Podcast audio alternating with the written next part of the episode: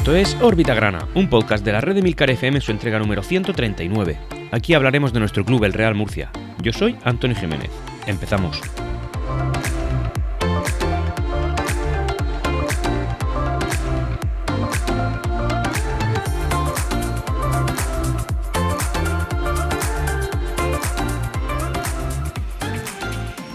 Y hola, bienvenidos a todos una semana más, una quizá no tan buena semana más, en la que nuestro Real Murcia pues ha empatado en casa. La verdad es que tengo que ponerme a ver datos históricos, pero creo que la nueva condomina nunca nos ha sentado bien como estadio local.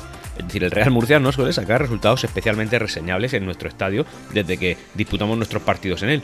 Y es que, eh, ejemplo de esto es esta nueva temporada en la que ya van disputadas cuatro jornadas y el Real Murcia solamente ha sacado dos en casa, es decir, dos puntos de dos partidos, por tanto, dos empates y un resultado pues un poco pobre para ser equipo local. Y en cambio, fuera de casa, pues se han, se han ganado todos los puntos eh, puestos, en, puestos en competición, es decir, se han ganado los seis puntos. Y por ello, el Real Murcia permanece en la parte alta de la clasificación, pero ya hay algún equipo que nos ha pasado en cuanto a puntuaje. Y todo ello, pues eh, a causa de un partido que se ha disputado en Nueva Condomina contra un histórico, contra el Numancia de Soria, y un partido que, bueno, que, ya no es que el resultado no nos agrade todo lo que, todo lo que no, todos los que esperábamos, pero sí que es verdad que el juego, pues tampoco ha acompañado, sobre todo en la, en la segunda mitad de la segunda parte. Ahora lo comentaremos más en la fase deportiva.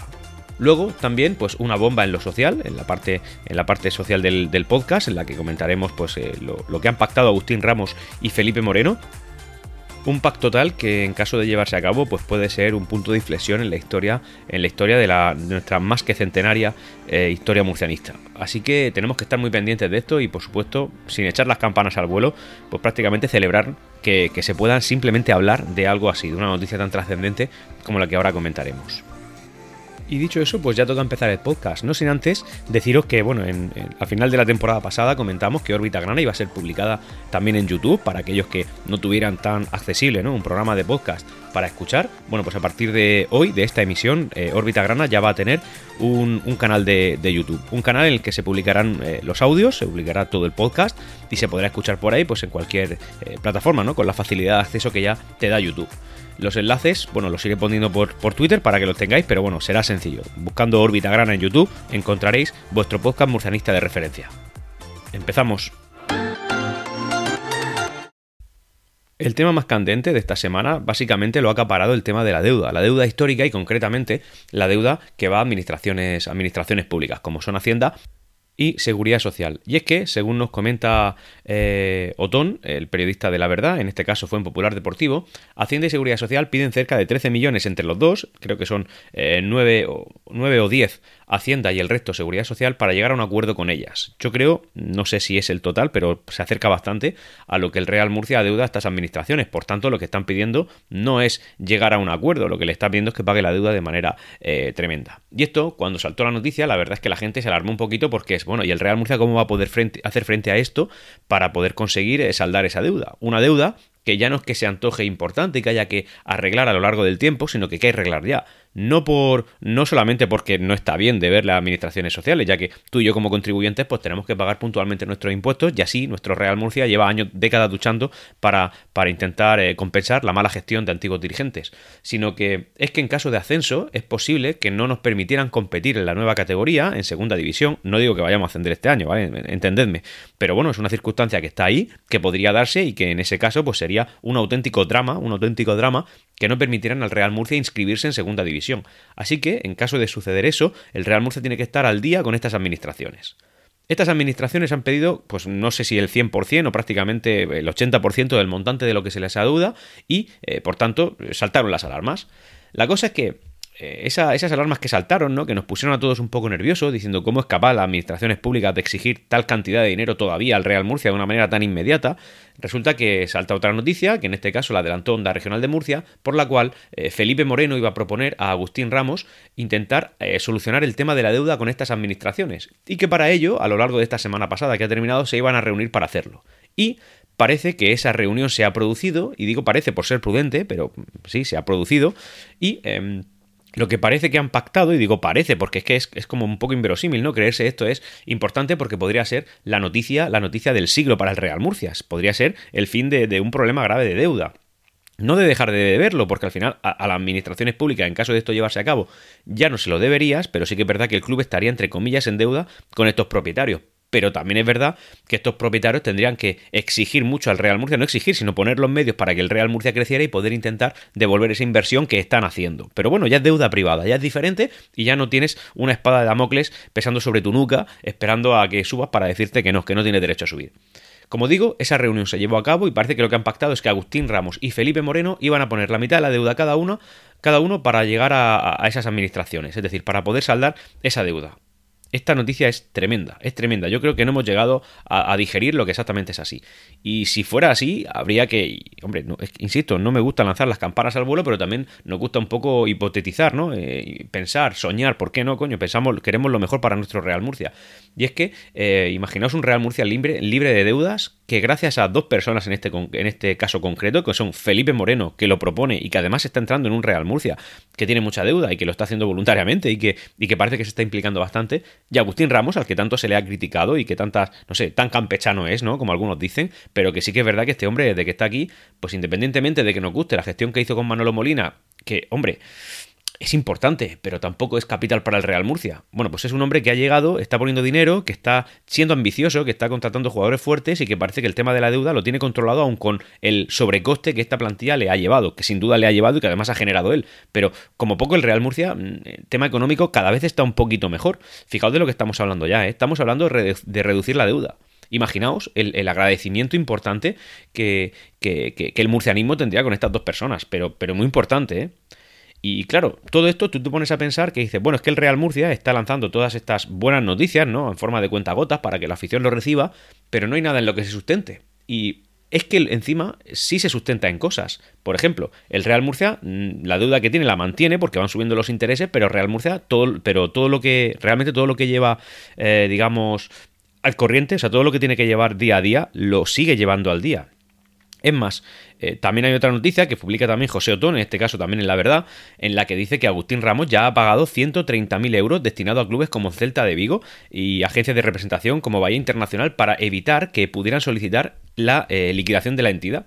Por tanto, lo que claramente Em, Agustín Ramos está buscando es el fin del concurso de acreedores. Y para ello ya no le queda tanto. Me parece que el Real Murcia tenía que poner aproximadamente unos 200.000 euros para llegar a ese final.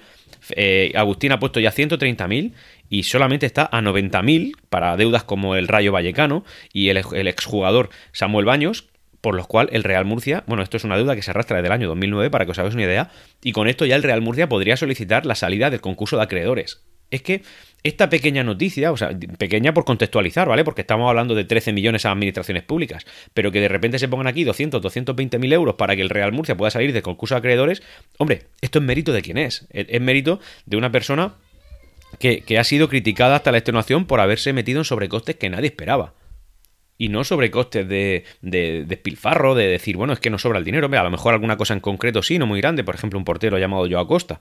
Pero en cualquier caso, sí que es verdad que ha traído pues, jugadores de empaque, de nivel, jugadores que en otras circunstancias no habrían venido, que posiblemente nos habrían supuesto menos coste, pero también es verdad que no estaríamos nosotros mirando con el rabillo del ojo hacia la parte alta de la clasificación de Primera Federación, nada más empezar la liga.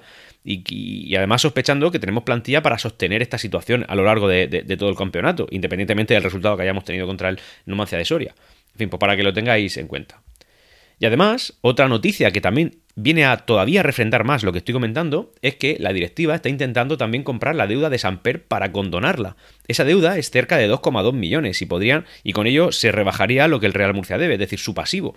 Y con ello también eh, bajaría la deuda. O sea que si van a pagar 2,2 millones de deuda a Samper que con perdón, vaya, eh, vaya, en fin, vaya les tenemos para que, estar debiéndole dinero a, los Samper, cuando son ellos los que, con ellos empezó todo, con ellos empezó toda la debacle y toda la penuria que el Real Murcia está pasando, bueno, pues comprar 2,2 millones de deuda, imagino yo que a un coste inferior de 2,2 millones, pero eso simplemente para condonarlo y bajarlo del pasivo del Real Murcia, Hombre, pues son más cosas. Es decir, no es que el Real Murcia se haya venido arribísima, eh, el Real Murcia me refiero al club, ¿no? A los dirigentes, se hayan venido arribísima con los gastos y se hayan olvidado, se hayan olvidado de los ingresos, es decir, de lo que tienen que pagar realmente, de la, de la deuda. No, no, no se han olvidado para nada, lo tienen súper presente y lo están trabajando. Además, trabajando parece que bien.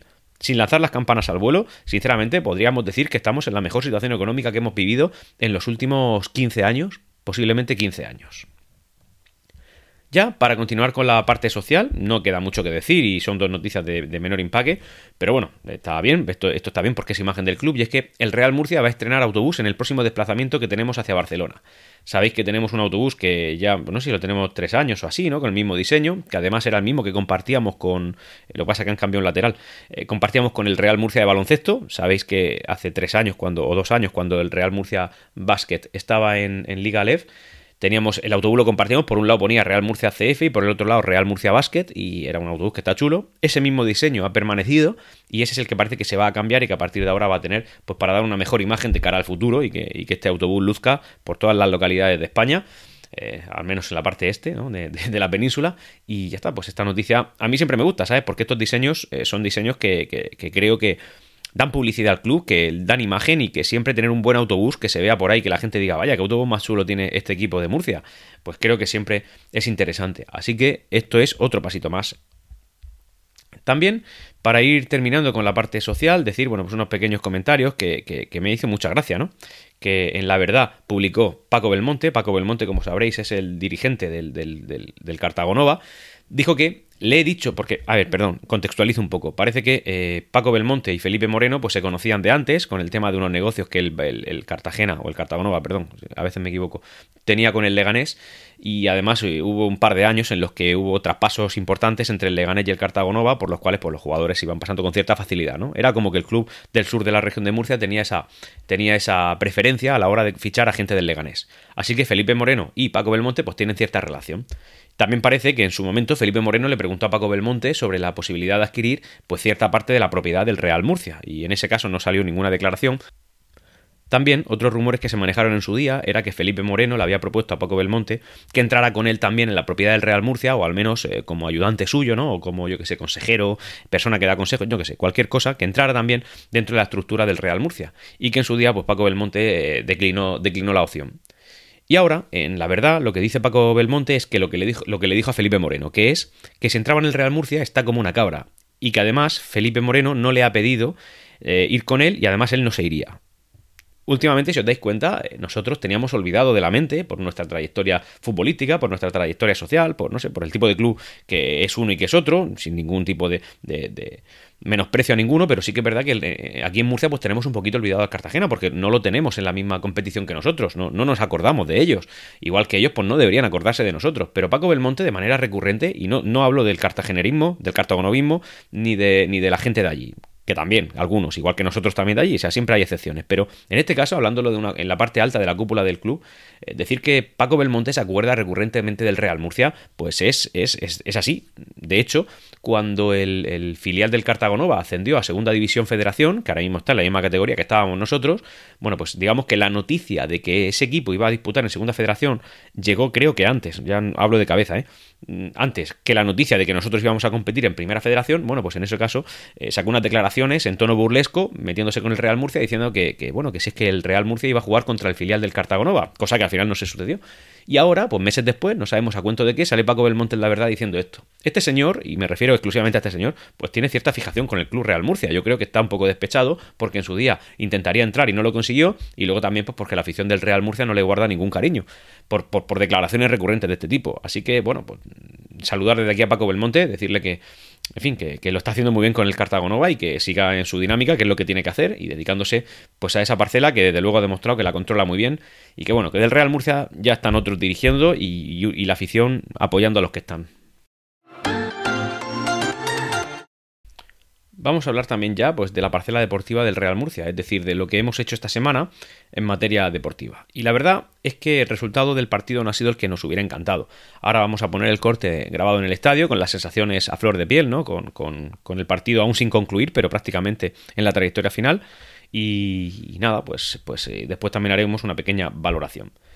Decir, eh, lo primero, en cuanto a asistencia a público, datos oficiales, en unos 10.647 personas, es decir, unos 1.150 más de los que hubimos contra el Calahorra, es decir, eh, subiendo. Evidentemente esto se ha visto reforzado por los nuevos abonos, los cuales pues ya están eh, por encima de los, de los, de los 10.500 parece que no vamos a llegar a los 11.000. De hecho, ya se habrá cerrado la campaña de abonos y seguramente no hayamos llegado a los 11.000, pero aún así quería contextualizar un poquito también esta cifra.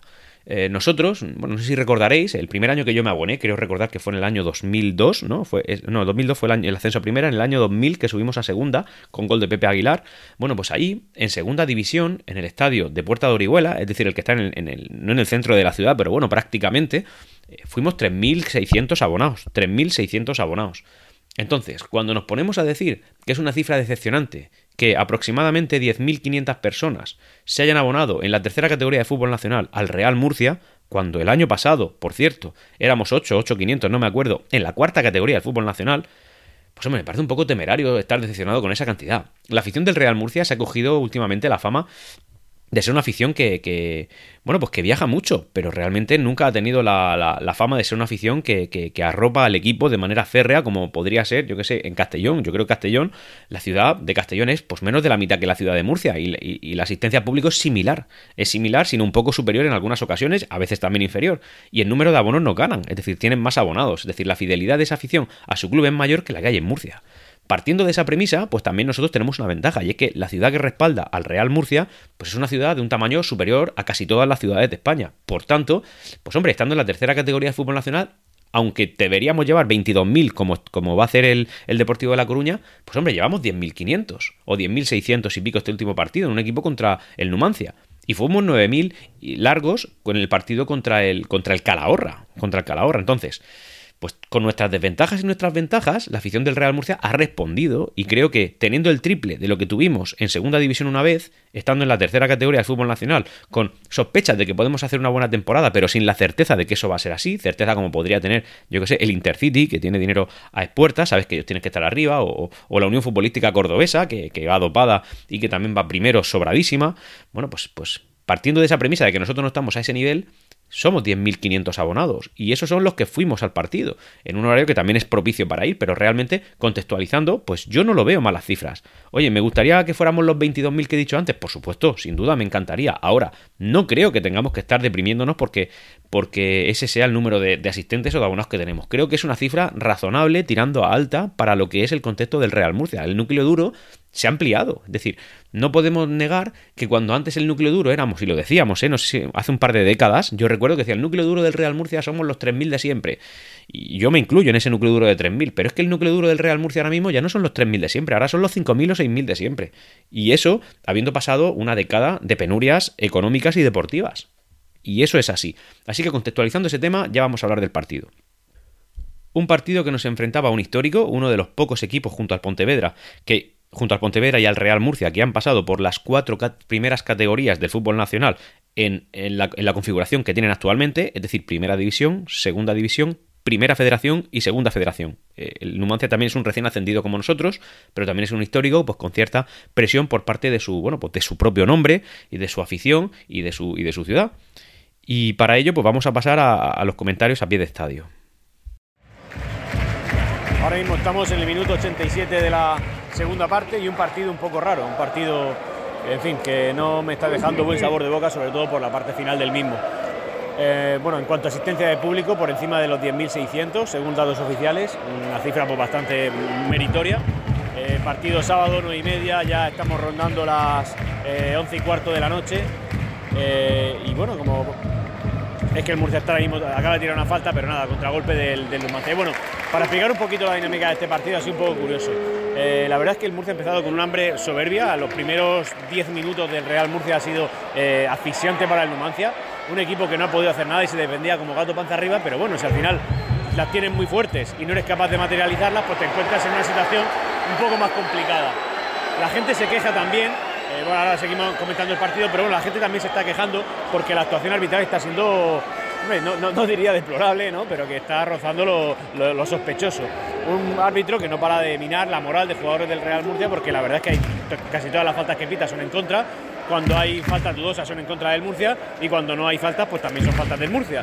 Entonces la verdad es que a base de pequeñas faltas, a ver, también decir que no ha habido un, este resultado no es fruto de las decisiones arbitrales, no ha sido decisivo en el resultado que ahora mismo campea en el marcador, pero sí que es verdad que ha ido dominando un poquito. Y como digo, el Real Murcia, esos 10 primeros han sido soberbios, buenísimos. Luego, un Real Murcia dominante, un Real Murcia que ha tenido contra las cuerdas a la Numancia durante prácticamente todo el partido, hasta aproximadamente el minuto 15 de la segunda parte. A partir de entonces, bueno, decir que el Real Murcia, en todos esos ataques, intentos, dominios y todo lo que tú quieras, eh, pues parece que hay un problema de cara al gol. No digo que lo haya, porque llevamos cinco goles en lo que va de temporada, pero sí que es verdad que, que no se ha tirado entre los tres palos, pues no sé si una o ninguna vez. Ahora mismo no lo recuerdo bien, pero recuerdo que una o ninguna. Eso está claro. Así que el Real Murcia, pese a que ha dominado y que se ha estado acercando a la portería contraria de manera continua y constante, eh, el, portero del Numancia no ha tenido que hacer prácticamente nada. En cambio, el Numancia, como digo, a partir de los minutos 15 de la segunda parte ha empezado a apretar y sí que es verdad que, bueno, justo antes del, descanso, perdonad, me lo dejaba, eh, han habido dos oportunidades clarísimas del Numancia, porque sí iban entre los tres palos y sí iban con intención, y Serna nos ha salvado pero también es verdad que ahora ya desde el minuto 15 de la segunda parte pues han habido otras dos o tres, incluso un, golpe al travesaño de la, portería que, nos ha asustado mucho y nos ha puesto eh, muy nerviosos.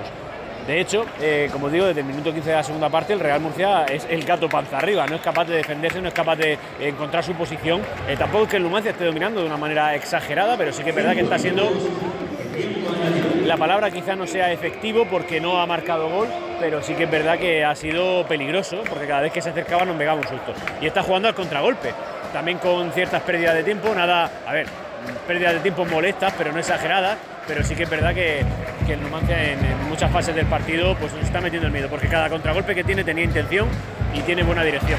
Me parece raro que este equipo en la jornada 4 aún no haya marcado absolutamente ni un solo gol a su favor y ahora mismo pues, nos encontramos en una situación similar que he descrito a la que he descrito en la segunda parte. El Real Murcia está intentando defenderse, intenta atacar, pero conforme la pierde, automáticamente o el árbitro te para o el Numancia contragolpea y lo hace con, con, bastante miedo. Estamos nerviosillos y la verdad es que los cambios que ha introducido Mario Simón no es que hayan mejorado el partido ni nada, sino que el Real Murcia realmente está siendo más inofensivo que antes. Cero tiro, cero tiro, entre entre cero y un tiro entre los tres palos, la verdad que eso pues no me preocupa por los goles que hemos marcado en jornadas anteriores, pero sí que es verdad que, que en casa no estamos haciendo un buen papel. Y esto es lo que se ha visto. La verdad es que ha sido un partido que ha acabado resultando decepcionante. Decepcionante porque, como he dicho al principio del podcast, creo que la nueva condomina pesa, el Enrique Roca le pesa al, equipo. Aquí no ha habido ansiedad, no era como el Calahorra, que fue un dominio pues, prácticamente completo del partido, pero no sé, esa ansiedad fue la que no te permitió marcar, porque creo recordar, ¿vale? Hablo de cabeza, que sí que hubieron tiros con intenciones. Aquí no, aquí en este partido contra el Numancia parece que ha habido, eh, en fin, graves problemas de cara al gol. Los últimos metros, no ha habido nada. Por ejemplo, si nos ponemos a pensar en Pedro León, Pedro León parecía que a partir de, esa, de, esa, de esa Ecuador, ¿no? De la, de la primera parte, de la segunda parte, perdón, le faltaba gasolina. De hecho, acabó siendo cambiado. Miku, Miku tremendamente inoperante. Yo de Miku, hombre, no digo que esperara más, pero sí que es verdad que Miku ahora mismo en las cuatro primeras jornadas, y creo que ha disputado minutos en los cuatro, en los cuatro encuentros, pues hombre, todavía no, está dando el resultado que esperábamos. Inusa, Inusa parece que sale como con ansiedad, ¿no? Sale como a 200 kilómetros por hora, pero sin, pero sin un volante que lo dirija. Corre para adelante y ya está. La verdad es que en fin, en esa parte ha sido frustrante. el equipo que ha salido de inicio lo, hizo bastante bien. Incluso Íñigo Piña, que en algún momento de, la temporada ha tenido malos momentos. Bueno, pues yo creo que este partido no lo ha hecho mal. Creo que ha sido reseñable su actuación. Pero sí que es verdad que el Real Murcia es como que se le ha hecho un clic en esa parte y, de repente, pues, eh, tengo que decir que, el empate ha resultado justo y por los pelos. Porque la intención que llevaba el Numancia no es la que llevaba el Real Murcia. El Numancia ha podido marcar 3-4 goles fácilmente si hubiera tenido una orientación un poco mejor o, menos suerte Serna. Pero el Murcia no, el Murcia no ha podido marcar prácticamente nada, nada. Así que, como digo, ha sido un partido que me, ha resultado un poco decepcionante. Luego también los cambios que hizo Mario Simón pues tampoco sirvieron para mejorar. De hecho, parece que conforme se hicieron el Real Murcia se descompuso. Y también, pues lo de siempre, ¿no? Parece que la nueva condomina es el campo de pruebas para los árbitros en prácticas. Yo no sé si este árbitro era en prácticas, pero desde luego mm, no tengo, o sea, no tengo la, la, más mínima duda de que la intención del árbitro es hacerlo lo mejor posible. Pero que y, también soy consciente de que, de que mi criterio pues, puede verse afectado por, por el sentimiento que le tengo al Real Murcia y no a cualquier otro equipo como el Numancia. Es decir, está claro que yo seguramente vea eh, que me perjudican más que de lo que me favorecen, pero de verdad, punto por punto, es que cuando es que habían cosas que no tenían sentido. De hecho, la última jugada del partido, la recuerdo bien, el Real Murcia le habían hecho pues una, un córner o una falta, era en plan, bueno, vamos a dejar que el Murcia la tire. Y no, no, automáticamente pinta al final sin, sin dejar que, que, tire nada. Cuando era la última, era la, la ultimísima del partido. Eso igual, no digo yo que no hubiera dado el 1-0, pero como poco le habría dado algo de emoción al tema. Y a lo mejor, pues con suerte, el 1-0. Así que lo del tema arbitral es recurrente. Era recurrente en Segunda Federación, era recurrente en Segunda División B y ahora es recurrente en Primera Federación. No entiendo qué pasa con los árbitros cuando vienen a nuestro estadio, que siempre tengo la sensación de que nos están mareando. También os digo que yo he visto los partidos que hemos jugado fuera a través de la plataforma esta de Instat, y no he tenido la sensación de que hayamos salido perjudicados, por ejemplo, en el partido contra la Real Sociedad B. Y tampoco tuve la sensación de salir perjudicado en el Intercity. Por tanto, pues a lo mejor mi percepción no está tan sesgada por el murcianismo. A lo mejor no está tan cegada. Cuando veo que hay alguna cosa que no me cuadra, pues tengo ese sentimiento. Y cuando no me descuadra, significa que alguien habrá hecho bien. Y, y, alguna vez incluso salgo con la sensación de que nos han favorecido. O sea, yo tengo las tres sensaciones, por tanto, no siempre pienso que nos perjudican. Y esto es por encontrar una explicación a lo que pasa con los árbitros. Bueno, y llegados a este punto, decir que no tengo noticias de píldora. Siempre hay cosas de mucho interés, pero tampoco creo que haya que estar trayendo recurrentemente ciertos temas. Así que en la parte de píldoras, ¿no? Cosas que nos pueden interesar, que pueden estar directa, indirecta o no relacionadas con el Real Murcia. Decir que, bueno, que no, no queda mucho. Sí que me gustaría recordaros que tenéis a vuestra disposición, como siempre, ¿no? Los canales de Discord eh, de, de Emilcar FM. Podéis entrar en emilcar.fm barra Discord, lo digo siempre a la salida del podcast. Y también, pues la novedad que esta semana vamos a traer, que es la emisión por, por YouTube. Eh, YouTube es una plataforma de vídeo en la que se podrán ver, bueno, pues las ondas moviéndose de órbita grana y tal mientras yo hablo. Este podcast se va a poder escuchar por ahí. Y también deciros que hay muchas aplicaciones que permiten mm, ver YouTube apagar la pantalla y seguir escuchando. Es decir, que se puede usar también como plataforma de podcast. Y a lo mejor con esto conseguimos llegar a más gente menos profana en el tema de la tecnología, pero sí con interés de poder escuchar algo de murcianismo. Así que, querido murcianista, lo que sí que me gustaría es recordarte que se lo puedes poner a tu padre y a tu abuelo que escuchen Orbita Grana de una manera sencilla en cualquier smartphone de gama baja, da igual, con un YouTube y ya está. Se lo pones de fondo y seguro que como poco le va a entretener. Y así intentaremos hacer crecer este humilde podcast, ¿no? Que nació hace cinco años con la, con la intención de hacer crecer el murcianismo, de darse a conocer, de, de en fin, prodigar la palabra de nuestro señor Real Murcia y de esa manera pues llegar a más gente. Y la única forma que tengo es, eh, bueno, apelar a ti, a tu sentimiento murcianista y que puedas comentárselo pues al que tienes al lado y decirle, oye, ¿has escuchado el, podcast este que se llama Orbita Grana? No, pero es que yo no escucho podcast, no pasa nada, caballero, lo tiene usted en YouTube. Más fácil no se puede poner porque aquí está la red de Milcar FM respondiendo para que esto pueda llegar a la mayor cantidad de personas posibles. Dicho eso, dejo de divagar, gracias por estar ahí y nos vemos, nos escuchamos la semana que viene.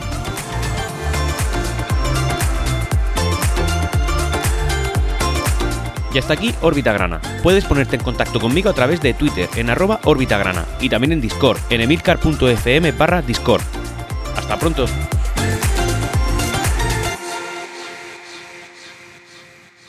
Siempre Real Murcia.